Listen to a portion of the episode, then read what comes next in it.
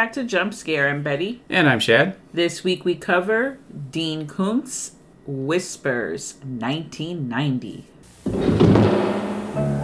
Why didn't I lock it that night? So safe. Then he wouldn't have come in, So clever. and I wouldn't have had to kill him. She killed once. I could never kill again. She killed me. Never. But now, I'm back. Fear shouts, terror whispers. Whispers, now in paperback. So it's novel to scream month. And this is our third film, uh, I should say, film adaptation. Yeah. that we decided to do. And I've never heard about this movie. Obviously, if you have listened to, I would say probably the beginning of our podcast, like the history of our podcast, you would know that Shad is an avid reader. I used to be an avid reader for a really long time, but I'm really picky and mostly children's literature because I that was where I worked for a really long time. But you actually read this novel Yes, a long time ago. And you suggested this film and I was like, "Oh no." And then I found out Chris Sarandon was in it and I was like, "Sold, bitch. I'm there." I don't care. I'm going to be he's in the movie. I'm going to watch the movie. Um this movie also stars Victoria Tennant, who plays Hillary, the main star of the film. Yep. It's not Chris Sarandon, shockingly. And she's actually, uh, for you old timers out there, I shouldn't say old timers. This movie's, the movie I'm about to say is not that, it's, it's old, but it's not like 50 years old. Uh, she was in Flowers in the Attic. She played the mother. Yeah. Uh, and she's done some other She's done some other things here and there, but she was also in The Handmaiden's Tale, not the TV show that's currently on. yeah, with the movie that came out the same year as this, I think. Yes, in 1990, correct. So she was a little little hottie, you know. like, Hot meaning people wanted her to be in their movies. And of course, we know uh, Chris Sarandon has been in a ton of shit. We know everything he's been in, from Fright Night to Child's Play Night. to everything in between. One of my favorite films ever made. Fright Night, not Child's Play. Um, Although- Play, Child's good. The original's pretty good. No, it, it's it's it's good. It but was it was novel when it first came out. yeah, it's fine. It you know, there's the weird things where it's like you know, I mean, obviously you know it's not a doll, but it's like a person in a costume running around. Yeah. that's that's like the freaky. I guess that part is like the freakiest part because it's like the size is Yeah. a little off. You're like, uh, did he grow? Did they, someone put him in water? just a little bigger. So yes, Chris Sarandon. I mean, I, I mean, he's Jack Skellington. I mean, he's everybody. He's in anything, everything, and he's everything to me. I love him. He's miraculous. He's in this film. Spoiler alert: He's not miraculous in this film for multiple reasons that we will disclose. And did you recognize any other people in the film? There really wasn't. There's a few like minor character actors you've seen in things from time to time, but other than that, those were the, really the big two that you would recognize from anything. So I'm gonna go off and say the beginning of the film. the The film starts. Okay, I'm like, okay, okay, and I'm like, mm, I don't know. This music sounds just like, and also the film looks like an episode of Friday the Thirteenth, the series, which is like one of my favorite horror series ever made. Um, a lot of people might disagree that that is a really terrible one, but I find it very enjoyable.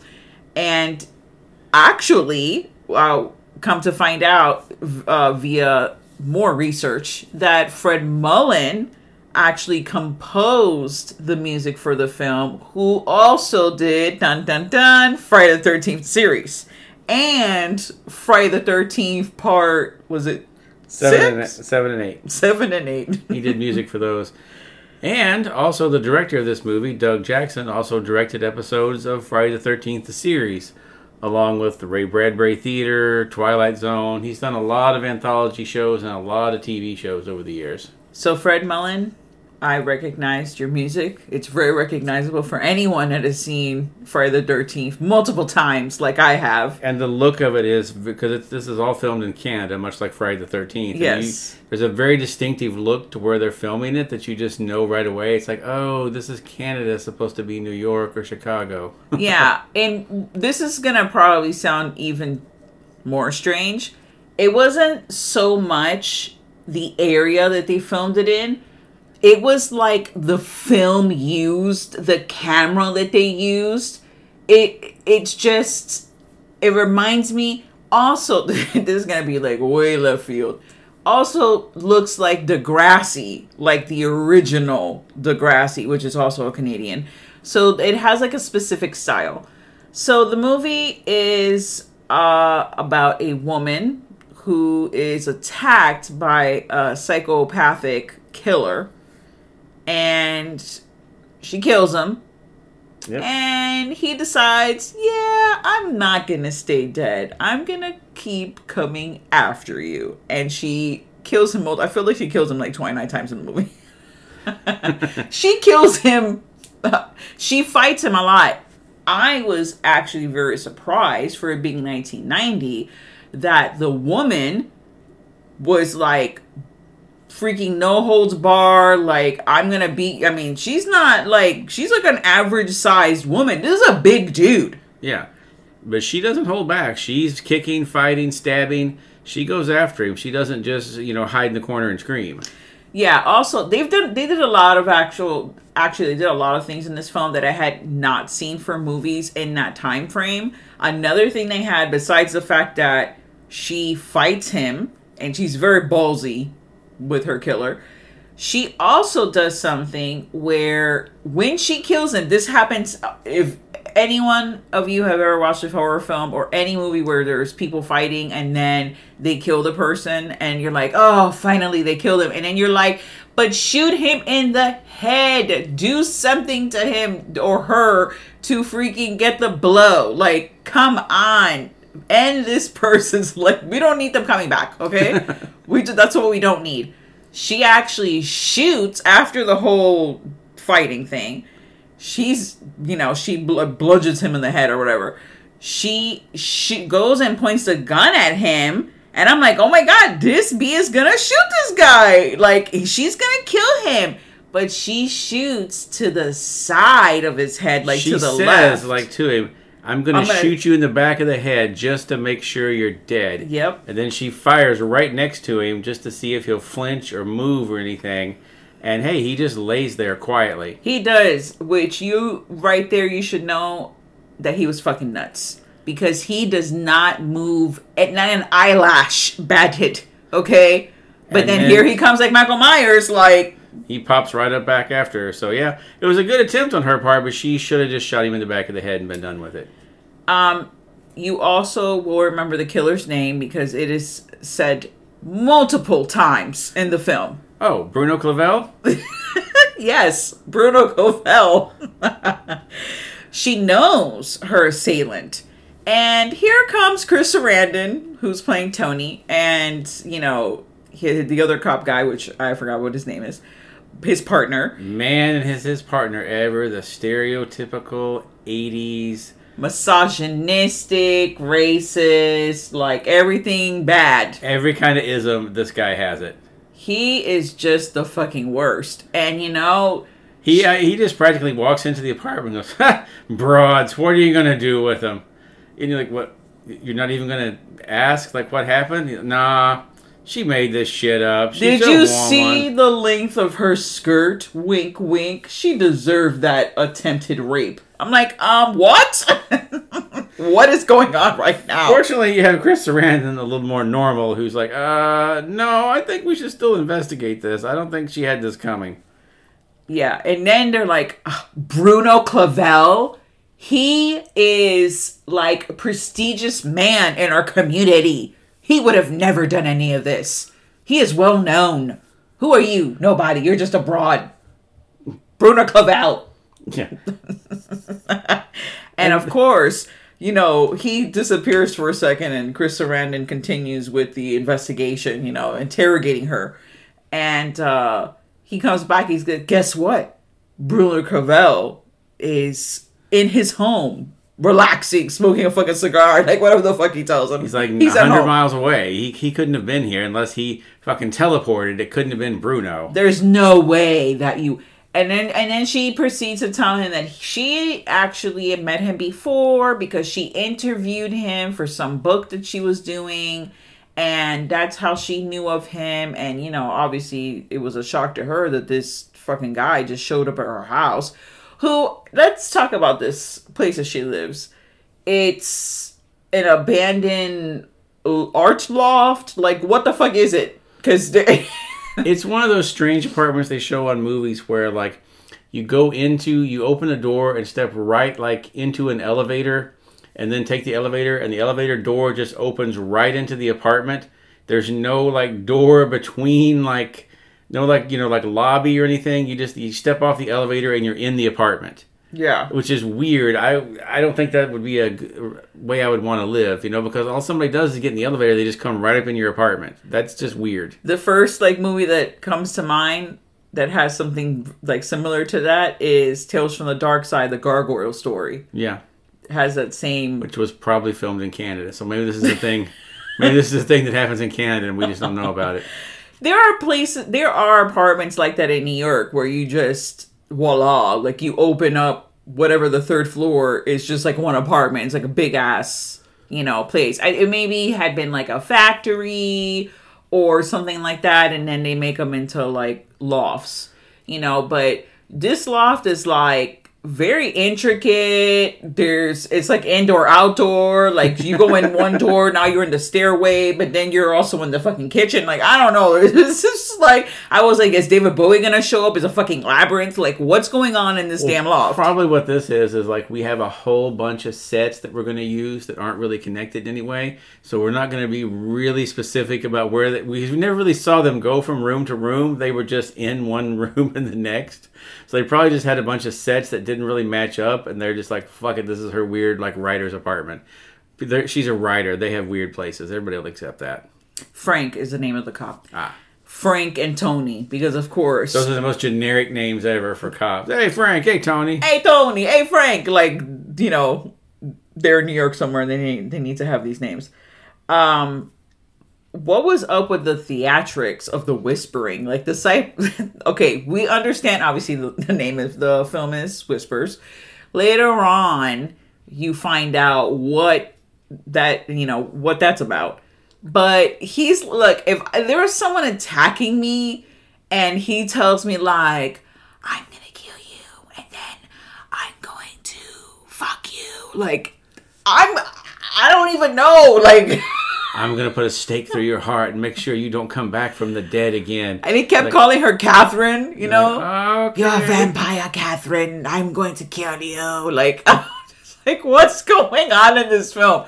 I was not into the film whatsoever. I was like, I felt like I should be looking around saying, Hello? Is anyone else watching this with me? What the fuck is going on? What is this movie? And we're not even into the depths of the movie. This is just literally the first like 15 minutes of the film. Yeah, get it, this movie gets really weird. Uh, you know, you've got the two cops that they leave and they go off the next morning. They call they give her like a number for a locksmith. They tell her change the locks, make sure nobody can come in. So she changes the locks, but of course, you know Bruno Clavel, being the expert that he is, he just gets right back in the apartment because uh, he was parked like a block away because the police didn't really bother to search for anything like that. He gets right back in, tries to kill her again. Like the same night. Yeah, the same night. And then he's like, you know what?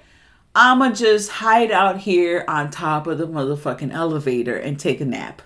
yeah. So he tries to get her again. Of course, he he fails, but she gets away. But this time she stabs him pretty good, and they find the body uh, a little ways away. They find the guy's dead body, and they ID it as Bruno Clavel. Bruno Clavel. And they're like, "Oh, the cop, the other cop, Frank, is like, maybe, uh, maybe we're lying about that being Bruno after all, since we just, you know, found his body over here, stabbed, like you said." Sorry about that. I also felt like he wasn't wearing a shirt. Yeah. And then, you know, immediately Chris Sarandon and her just hook up. They're like, she's she says at first like, oh, I don't date cops. Then immediately fucks Chris Sarandon. No, you jumped for you went straight to the sex scene. That doesn't happen until like yes, they Five do. minutes later, I'm sorry.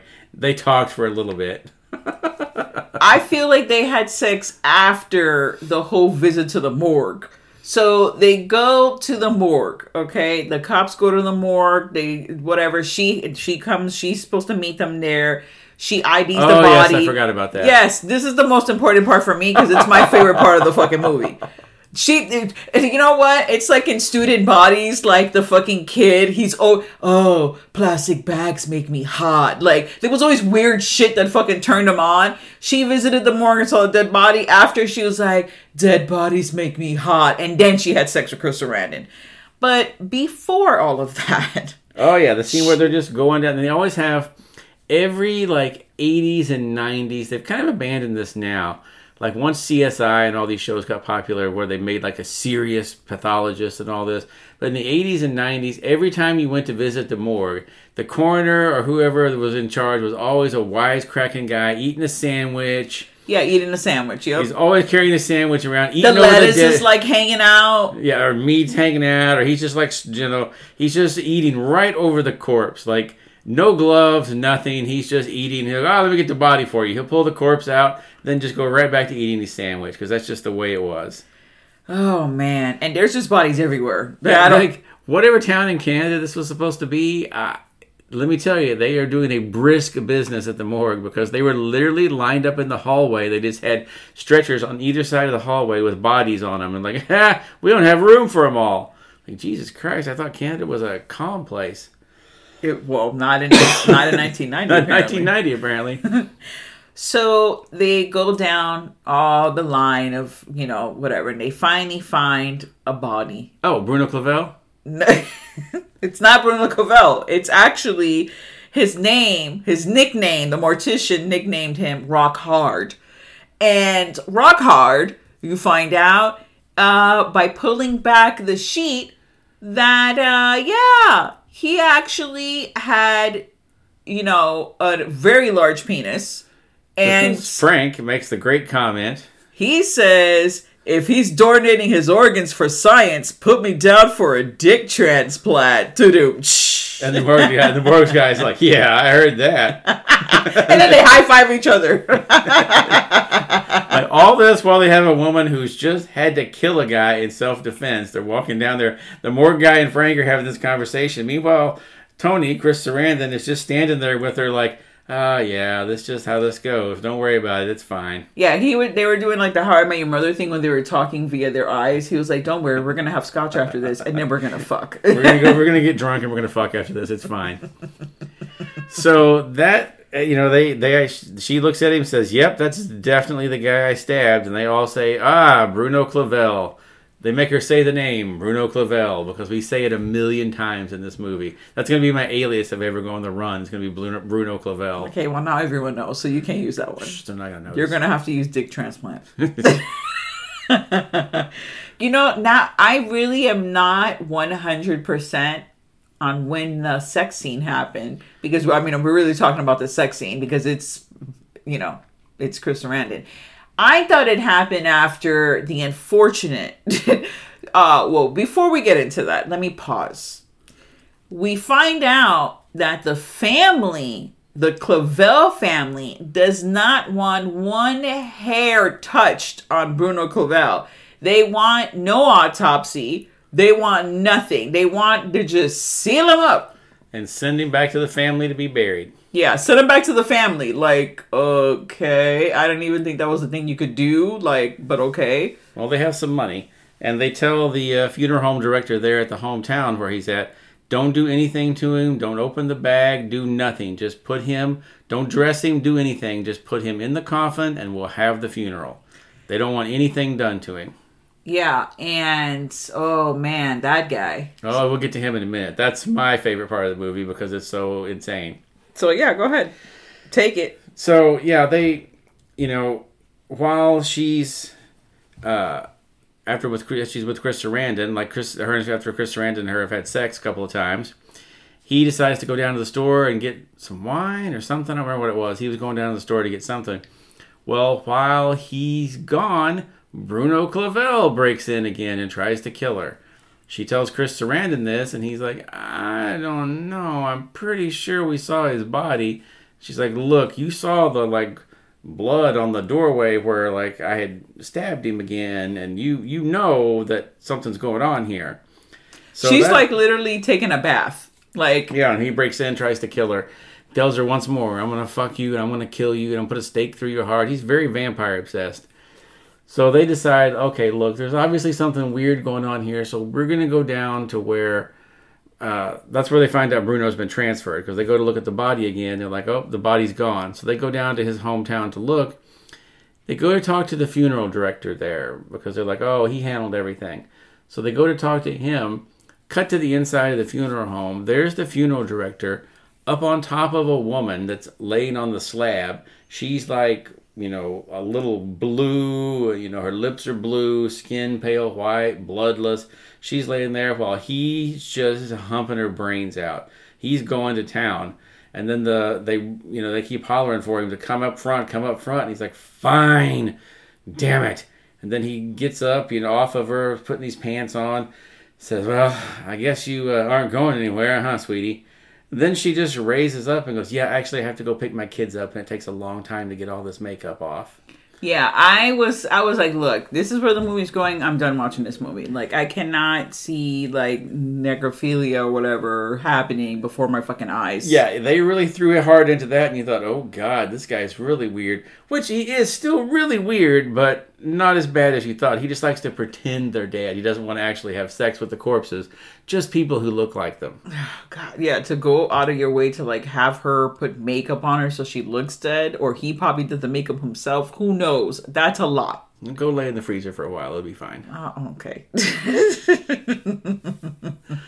So, this is where you get into the really creepy stuff of the movie, and you find out that, spoiler alert, if you don't want to know the secrets of Whispers, it's been out for 30 years and the book's out for 40 years. Uh, the reason that the Bruno comes back from the dead is that he didn't come back from the dead, he has an identical twin. And not only are they identical twins, they were the product of incest from uh, the their mother. Their father was her father.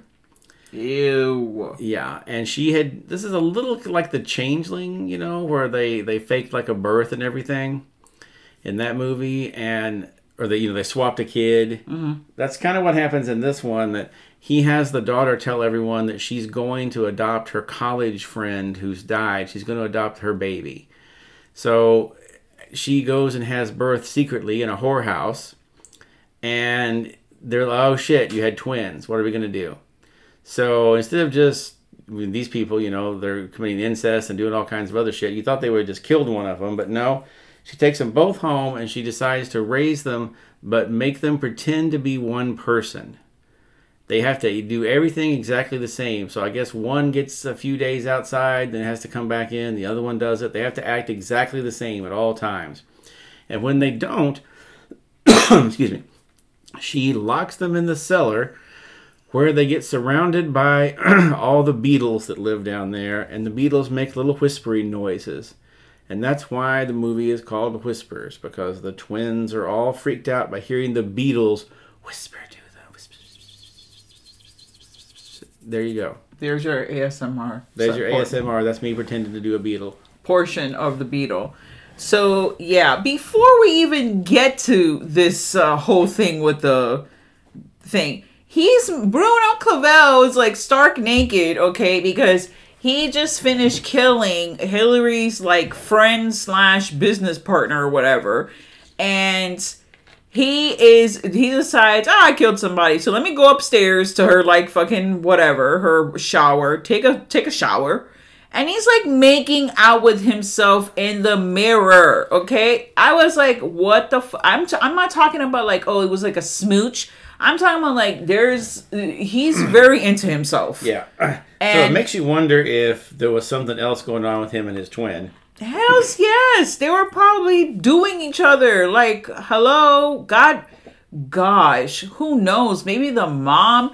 Look, yes, okay. Maybe you might have some psychological trauma of like being locked up in a, you know, freaking what it wasn't an addict and uh Cellar. cellar, a storm cellar, you know, with beetles all around.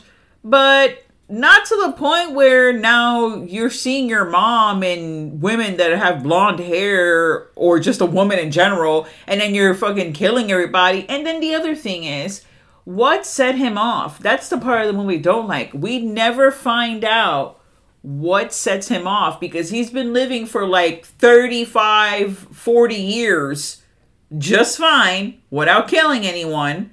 And then all of a sudden, he's like, you know what? I'm not going to be the, you know, savvy businessman and like predominant figure in the co- in the community anymore. I'm just going to be a psychopathic killer. Well, that's not because remember they find like a whole like basket of driver's license of women that he's killed too. Uh, yeah, he he. Ha- okay, I I So take he's that been doing back. it for a while. I take that back. They do find the license. all Ever the since the mom died, they he's been they've been going around and killing the mom again over and over. they really hated her. Yeah, they did not like her at all, and I, I can see why. I mean, if you lock me in the uh, beetle cellar, I'm not going to be real happy with you.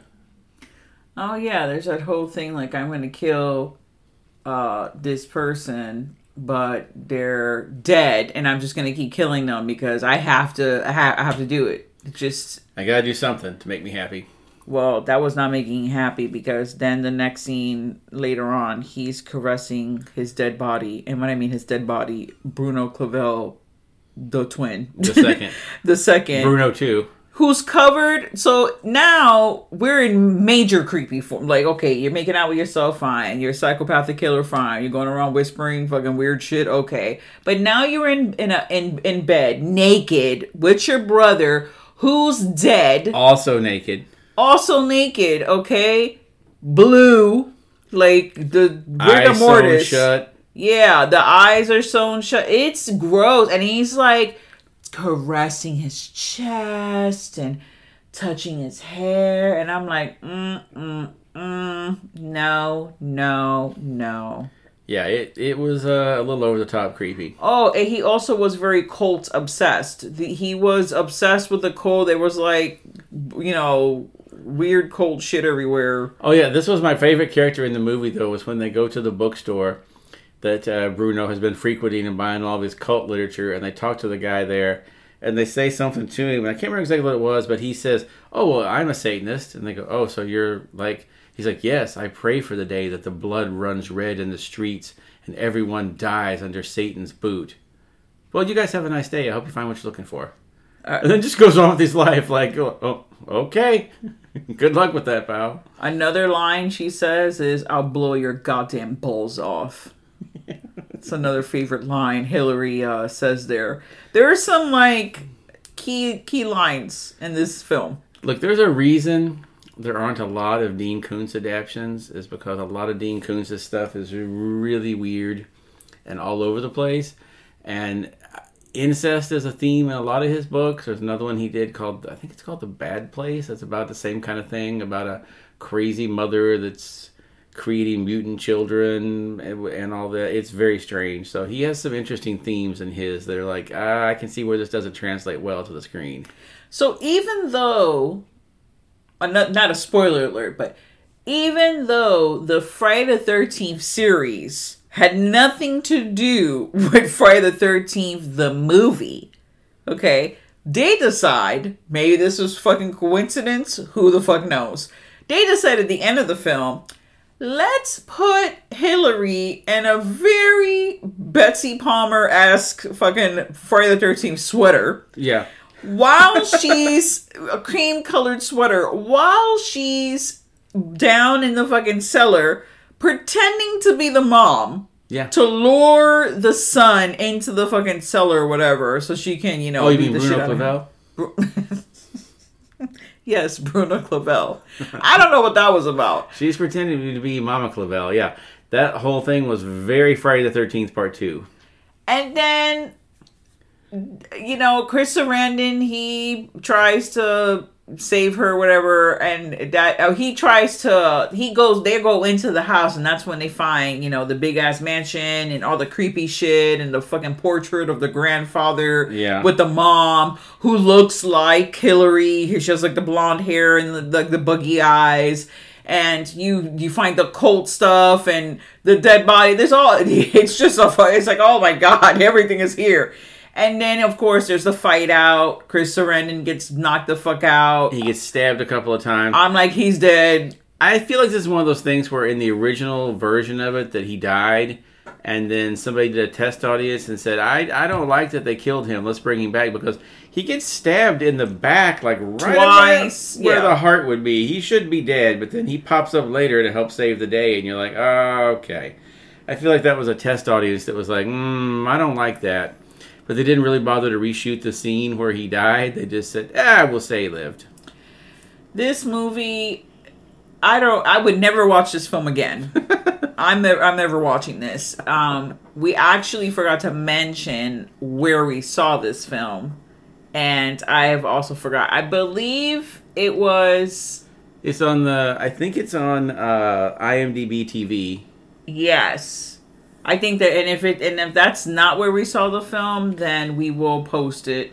I believe it was because we watched it on Amazon, but I believe it was through the IMDb TV because they're linked up with Amazon and excuse me, you can kind of watch one and the other on there. If you don't have the app for the IMDb TV, you can watch it on Amazon. They pop up on the same thing.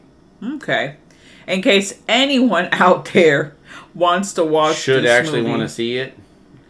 I don't know why you would, but just in case, I think it's also on YouTube. it probably is. Um, I'm sorry. This we. I'm sorry. It is available on IMDb TV, but it's also available on Tubi. Okay. So you can get it on Tubi, and you can also get it on IMDb TV. This is where we watched it, but it is also now on Tubi, so that would have probably been easier. You know, if everyone anyone wants to watch this movie, I give this I give it only I give it two knives. You know what? No. No. No. I give it one and a half knife. Cause there are other films I've given two knives and those movies were somewhat better than this one. The movie is not good. It's not a good movie. It is entertaining because they say some crazy shit in the movie and you know, some crazy crap happens. I feel like this would have been a pretty good like one hour episode of Law and Order. You know? Dum, dum. yeah, like if it was an hour long episode of Law and Order or one of those ones like that, it was a little too long, a little too stretched out. They could have got to the point faster. This would have been a decent Law and Order or X Files episode. Yeah, that you know that would have probably been a pretty decent X Files if they you know they find out that it's actually twins. Oh, the cats are just trying to kill each other. I know that you said that you read this a long time ago, so you probably couldn't tell me if this is how close the adaptation I is. remember parts of it being the when I watched it. I remember there's parts of it that seemed like they came right out of the book, and then the main thing with all the Dean Koontz things is there's so much like that people are thinking in their head, hmm. and so you don't get any of that on the on the movie, of course. But it's basically the same. They just cut down some different things from what I remember. But I read this. I went through a Dean Koontz phase in college where I read just about everything of his and came to the conclusion that there's not a lot of good Dean Koontz stuff. Damn, that's cold blooded, man. Yeah, there's just. I feel like you're biased because you're a huge King fan. So Well, that's why I started reading all the Dean Koontz stuff because I had read all the Stephen King that was out at the time, and then I started reading through the Dean Koontz because I got somebody that told me like, oh, if you like that Stephen King, you'd probably like Dean Koontz. Yeah, not so much. I wish we would have known each other, and then I would have just told you to read John Saul because that was my favorite horror writer before I even read anything. Let me think about that for a second. I just want to make sure that's true. Before I read Stephen King's horror novels, um, I read a lot of John Saul. At probably four or five, maybe more. He has a shit ton. Um, but I read uh, enough to know that I really like him and his stuff. And his all of his books were a lot of had to do with children, you know, Yeah. But not in a weird way. Well, depending on the book, but Well, the thing with the Dean Koontz ones is that like they're basically all the same like structure and plot. Hmm. There's always a woman that gets in some kind of distress, a cop or ex soldier or ex cop that comes in and helps her. They fall in love, they live happily ever after. That's the basic plot of every Dean Koontz book. Well, yeah. Uh, Except sometimes as he got as it went on, they switched it. Had it be a guy that's in trouble and it's a woman ex cop or ex military. As he got as times changed a little bit, he started switching it up. But that's pretty much the gist of every Dean Koontz novel. Hillary did live, and so did Chris Sarandon. Yeah. Um, who knows? Did they live to live uh, happily ever after? Who the fuck knows? Do I care? No, I don't. Yeah, I'll, I'll give it two knives too, just because, like I said, there's some crazy lines in it and some creepiness. It, it doesn't uh, shy away from being super creepy. I'll give it that. It is creepy. It does have a creep factor to it. Um, not so much. I mean, he kills one person Yeah. really in the movie. He That's attempts to kill that one chick many times, but Yeah, really, the only person you see killed is the one assistant, and that's it.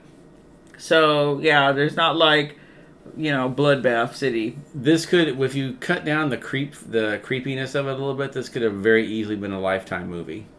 Oh gosh. Yeah, I guess that's really not good. Yeah, it could have very easily have been a lifetime channel movie if you just even well, even now it would be a lifetime movie. They could just do this as a lifetime movie. Back in 1990, they would have cut some of the creepiness out of it, but it could have very easily been a lifetime movie. Okay. Well, thank you for joining us on our novel to scream series this month. Um, yeah, I can't wait for next month. I'm like dying for next month to come. But you know, every time October begins, I feel the sadness immediately. Like October 1st, I'm super happy, and then I'm super sad because I know that it's gonna be over with a fucking blink of an eye, and then I have to wait another 365 days for it to come again. So, which would be Halloween. So, I'm trying to really make it a full Halloween esque month this month for, you know, my life. Uh, and maybe the podcast. Who knows what shenanigans we're going to be up to. Uh, we will not be covering a movie every week like we did that one year. You mean Yeah, we covered like one movie. uh, We covered one movie. a day for a week? oh, a day for a week. Yes. Ordinarily, honey, we cover a movie a week. Oh yeah. yes, yes, that's what I meant. That's what I meant. I- I was thinking one movie every day of the month. Yeah, But no. it came out the wrong way. No, we will not be doing that. Thank you so much for joining us for another episode of Jump Scare. Stay tuned to the horror.